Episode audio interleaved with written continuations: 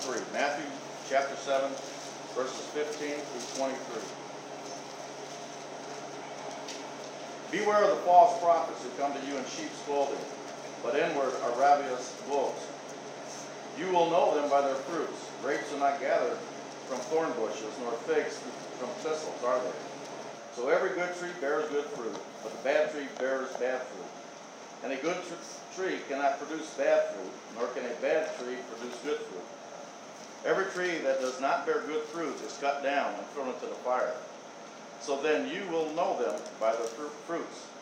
Not everyone who says to me, Lord, Lord, will enter into the kingdom of heaven, but he who does the will of my Father who is in heaven will enter.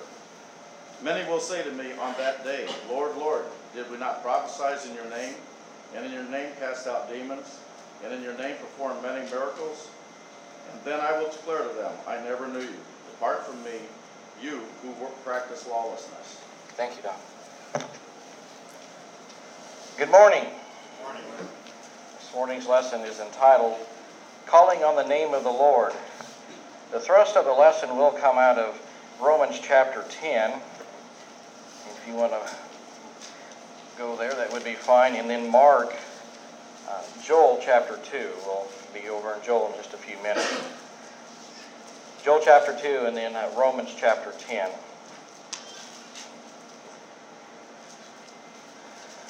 In our society today, it is probably a more common rule than not to do all that we can do by taking the shortcut, taking the easy route. That could be laziness, it could be more economical, or it could be multiple, multiple reasons why we might want to take the shortcut or the easy way around. But we've all kind of heard this saying. I was raised on idioms, and one of those was if you're going to do something right, do it right the first time. In many ways, perhaps, it is simply human nature not to take the time to do something right the first time. It could also be the simple thing of lack of knowledge.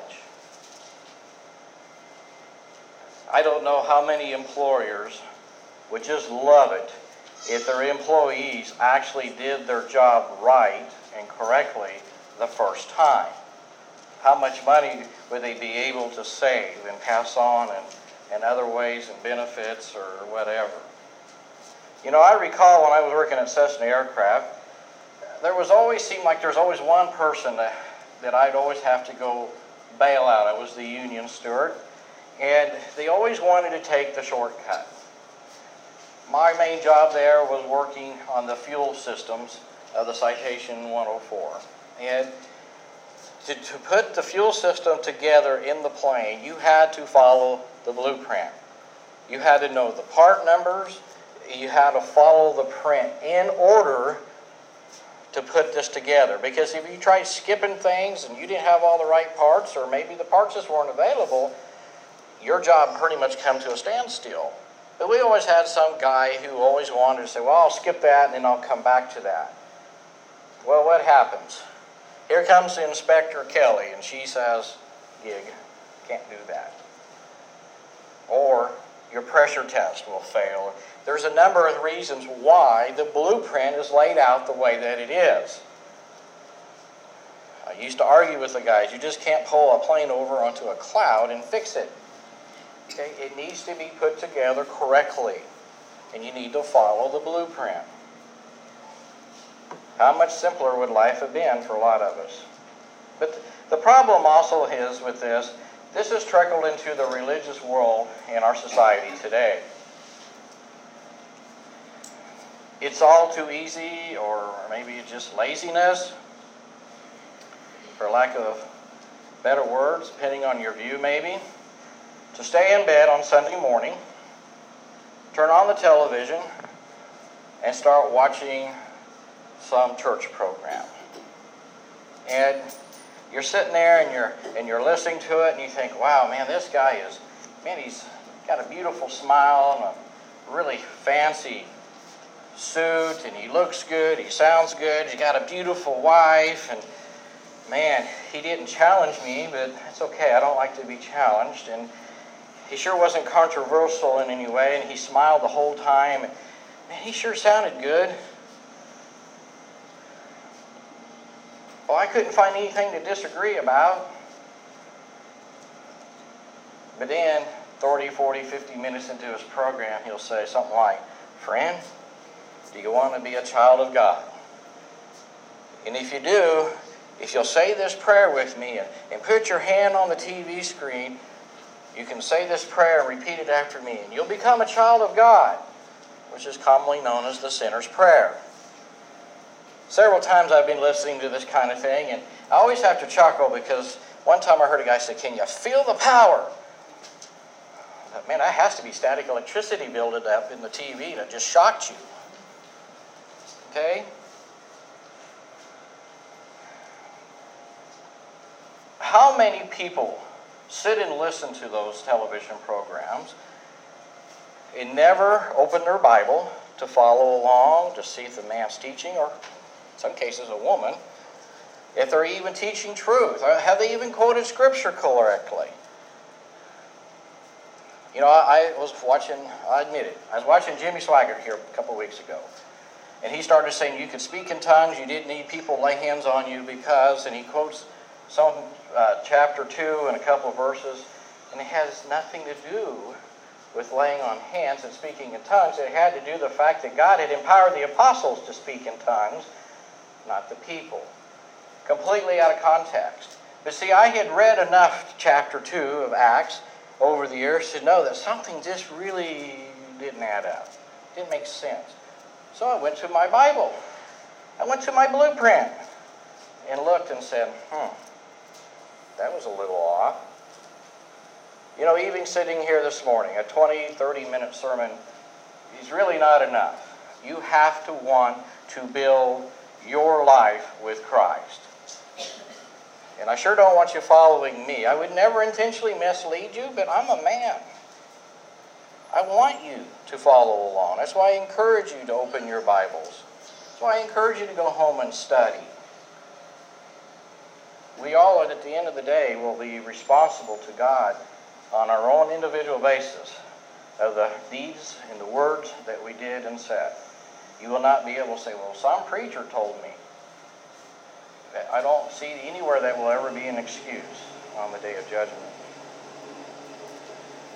How can one build his or her own spiritual life and not read the blueprint, not read your scripture? How can you claim to be a Christian and that you're growing and you're producing good fruits if you're not reading the Word and you're not in worship services and you're not being the person that you're supposed to be, leading the home, husbands, children obeying their parents, you know, the list could go on and on.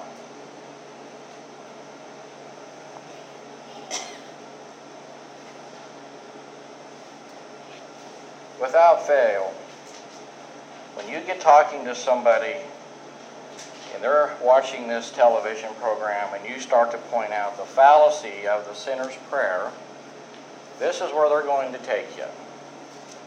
Romans chapter 10, verse 13 says, Whoever shall call on the name of the Lord shall be saved. Almost without failure, 99.99 affinity. This is where they're going to go. And this is what they're going to quote. This text, without any doubt, is a very complex text when you allow it to stand all by itself. In reality, chapter 10 of Romans takes some serious study and it takes some prayer to really grab and understand everything that Paul is trying to say here. Just like the Pharisees, they would take one little verse out of context and try to make an application to it. We are guilty today of doing the same thing. I strive, and we all should strive very hard not to do that. And it's easy to do, and sometimes you can do it without even realizing that you've actually done it if you've not sit down and study. Now, what is Paul really trying to say here when, in, in Romans chapter 10, calling on the name of the Lord? Well, I think it's really important for us to understand that Paul is already writing to a church that is saved. The church in Rome is a church that has been teaching, practicing baptism by immersion for the forgiveness of sins. They have been confessing Christ as their Savior. They've been walking by faith, and they're trying to live a righteous life. They're already doing all of those things. But Paul actually, the verse that he uses here originates out of the Old Testament. So we're going to skip around just a little bit here, so bear with me. It will be up on the board here. But in Joel chapter 2, verse 32, it says, And it will come about that whoever calls on the name of the Lord will be delivered. For on Mount Zion and in Jerusalem there will be for those who escape, as the Lord has said, even among the survivors whom the Lord calls. This is a prophecy given by Joel that has new covenant implications to it. Now hold on to that thought. We're going to go back to Romans chapter 10 here and try to back all this up. And we're going to back up a few verses and start in verse 5. And Paul writes, For Moses writes that the man who practices the righteousness which is based on the law shall live by that righteousness. But the righteousness based on faith speaks as follows Do not say in your heart, Who has ascended into heaven? That is, to bring Christ down. Verse 7. Or who will descend into the abyss? That is, to bring Christ up from the dead. But, what does it say? The word is near you, in your mouth and in your heart. That is, the word of faith which we are preaching. Here again, Paul is going back to the Old Testament. And he's pulling this section of Scripture out of Deuteronomy chapter 30, if you're taking notes and you want to go home and read it. But stop and listen here to what Paul is, what he writes here, especially here in verses 5 and 6 he is saying clear back in the days of Moses, if you wanted to live by the law, you had to keep the entire law. You could not break any rules or of the law. You had to obey every letter of the law. If you did, you were guilty. You stood condemned. Could a man live the entire lifespan and not break the old law? The answer really is yes, because Jesus did it in the flesh. Verse 6 here, Paul goes on to say, Moses uh, would say, you know, your righteousness is based on faith. So the question has to be how would somebody under the old law live by faith? Well, because you know they're living under the Levitical priesthood system, and they would go to the temple, and they would make certain offerings and sacrifices at the temple. And when they would go to the temple, they would offer this uh, sacrifice or offering. They would do it by faith, because they really believed if they were obeying the best that they could, that God would forgive them, that they had a covenant relationship with God. Something else here, go home and you can notice this later if you want, but it says, I don't think Paul does this by accident. He uses the words speak, uh, the heart, and say here in verse 6. And then in verse 8, he says Moses is saying that the life and the child of God is not only what you say, it's also a heart issue. Paul simply is trying to tie all this together, and he is saying, look, we're teaching nothing new here. It's always been about heart in your faith in God. He's not teaching anything new here. So let's keep reading here. Uh, again, in verse 8 says, But what does it say? The word is near you, in your mouth and in your heart. That is, that the word of faith which we are preaching that if you confess with your mouth Jesus as Lord and believe in your heart that God raised him from the dead, you will be saved. For with the heart a person believes resulting in righteousness, and with the mouth he confesses, resulting in salvation. For the scripture says, Whoever believes in him will not be disappointed. And so here we go. Paul continues to build his argument here. He is saying a soul who is under the new law must confess and believe in their heart, here in verse 8. It, and that all ties the whole argument really together. That God has not changed. He says he cannot change. If he can change, then this is not true and he's a liar. God has always wanted us to live by faith. It's always been about heart and devotion to Him. If God has changed the way we are saved today, then this is worthless and we've wasted our entire life trying to learn it, study it, and live it. And how do I really know if I'm saved or not? I don't believe that's the kind of God that we have. Again, it's always been a hard issue. I mean, look at Abraham. If you study the life of Abraham, and you will find eventually in Scripture that Abraham was justified by faith. We are justified through our faith in Christ. Of course, you've always had to believe in God. I mean, that's a give me. But there's something new here that Paul says under the new law that we must believe that Jesus Christ is Lord. And we must believe that he died and that he rose from the dead. And Paul says here in verse 9, if you do all of these things, you will be saved.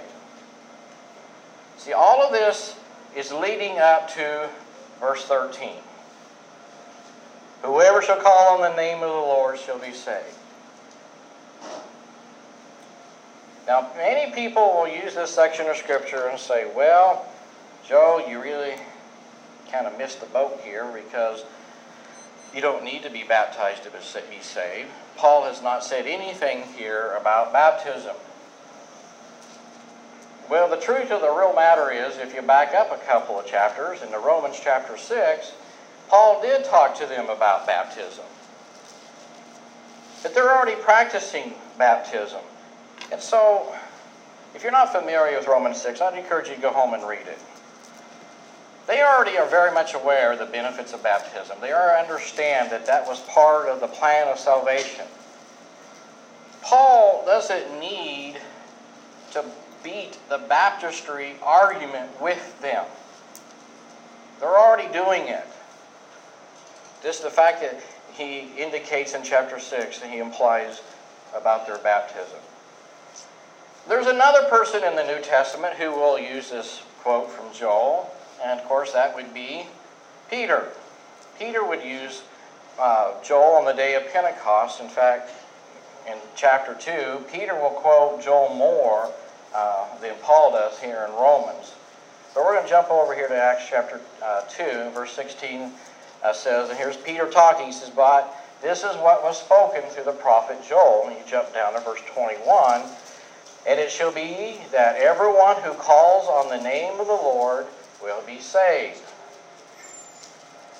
And after Peter gives his powerful sermon on the day of Pentecost, and he uses all the prophecies of, of, Joel and out of the Old Testament to prove who the Messiah was and that the Christ would come. What do they do here after they hear this sermon in Acts 2.37? And the crowd says, Now when they heard this, they were pierced to the heart. Some versions say cut to the heart. And it said to Peter and the rest of the apostles, Brethren, what shall we do? Today we might say something along the lines, uh, what means, uh, Brother, what shall we do? Come on, Peter, tell me, tell us, how do we call on the name of the Lord? That's really what they're implying here. And Peter tells them very plainly how they're going to call on the name of the Lord in Acts 2.38. Repent, each one of you, be baptized in the name of the Lord Jesus. That's how you're going to call on the name of the Lord. The question has to be for me, referring back to Paul in Romans, why would Paul teach something different to the church in Rome that he was not taught. He was taught he had to be baptized in order to be saved. Why would he turn around and tell people a different avenue on how salvation process took place? It wouldn't make sense. In fact, Peter, excuse me, Paul would say anybody's teaching something different, they're accursed. In the original language, it means they're damned. But over here in Acts 22, verse 16, as Paul is, he's giving a testimony before a court. And he's talking and he's giving an explanation of his conversion. And in Acts 22, 16 says, And now why you delay? This is what uh, the man who came to talk to uh, Saul or Paul to be baptized is. Get up and wash away your sins, calling on his name. So, how did Paul call on his name? By being baptized. You see, it's there in the baptistry. That's where you come in contact with the blood of Christ. It is the blood of Christ that covers your sin and my sin. Nothing else can wash away my sin. Nothing but the blood of Jesus, right? That's what we sing. And when our sins are covered or when they are forgiven, God tells us once that's happened, He sees them no more. And I don't know about the rest of you, but this is a big thank you, Lord, on my side of the fence. I'm extremely thankful that those sins are covered and gone, that He can't see them. Is baptism is all that is needed? No. Remember, going back to Romans chapter 10, Paul told the church this is an inside thing in my heart and it's an outside thing as well. There's a faith thing. You see, when we walk into the baptistry, you are showing a demonstration of faith. You are saying, God, I trust you that you will fulfill your promises to me. Is that not faith? And you're telling everybody around you who's up watching and observing you that you believe what God has just said. A couple things to think about here. When someone you meet tells you or believes in faith only, and that would mean generally that replies the sinner's prayer, ask them a couple questions. Ask them this Do you believe a person must repent? The odds are extremely high. They're going to say yes. Of course, you got to repent. Here's the problem. If you're going to hang your hat on Romans 10 13, Paul knows, never uses the word repent in the verse. And if a person is going to be honest with you, they're going to have to admit that they had to go to other places in Scripture to come up with their answer yes, you must repent. Is penance re- required? Of course it is. Okay?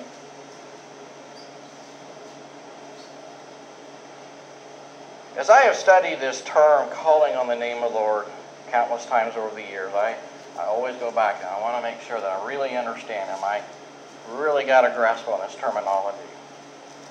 Calling on the name of the Lord everywhere I can find in Scripture, always in the Old Testament, had everything to do with covenant people. In the New Testament, how do you become a covenant person? It's only in the baptistry. That's how you can call on the name of the Lord. It's reserved for those under a covenant. New or old law, there's always been rules how one would come into a relationship with God to have the privilege to call on His name to be saved. You cannot be saved, old or new law, if you're outside of the covenant relationship. It's just not going to happen. As we close, I want us to look at one more verse here in Romans chapter 10. 1021 says, But as for Israel, he says, All the day long I have stretched out my hands to a disobedient and obstinate people. You see, my God hasn't changed. The God of the Bible has never changed. He's the same today as he was yesterday, and he will be the same tomorrow as he is today. And he told the prophet Isaiah this. This is a quote out of Isaiah. God has stretched his hands out constantly throughout history. But today he has stretched his hands out on a cross and died for all of us and shed his blood so that we may have forgiveness of sins. There is a divine longing for all of mankind to be part of his kingdom. Of every race, male or female, rich or poor, God has always desired his creation of mankind to be with him. That is his desire. And that's why he sent Christ. God has not been lazy or taken any shortcuts in the salvation process. We better not be lazy in our search for Him. God desires us to read the blueprints, to know the scriptures in the plan of salvation, in which He has given to all of us. We need to look at the whole picture, not just part of the picture. And we need to do it from God's eyes, not from our eyes. Today, if you're ready to call on the name of the Lord by being immersed into the waters of baptism, we're here to help you do just that. And perhaps you've strayed in your life and your walk with Christ and, and you need help or prayers and encouragement or comfort. We want to help you with that as well. Whatever your needs might be this morning, will you come forward as we stand and as we sing?